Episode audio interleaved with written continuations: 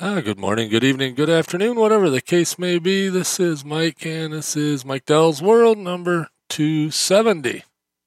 And this one's going to be kind of a short one because I'm kind of helping getting ready for a, a, party we're having tomorrow.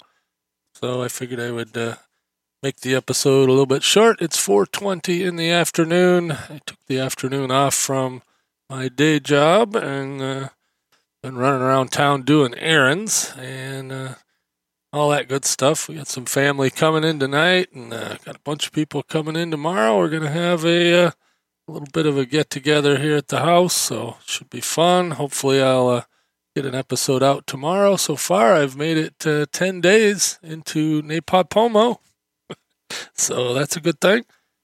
Uh, but like I said, this one isn't going to be a whole lot. Uh, we did get some snow last night, as predicted, and not terrible. And uh, today it's 33. And in case you you think that uh, well that seems really cold or that seems really warm, if it was February and there's a lot of snow on the ground, 33 would seem really warm.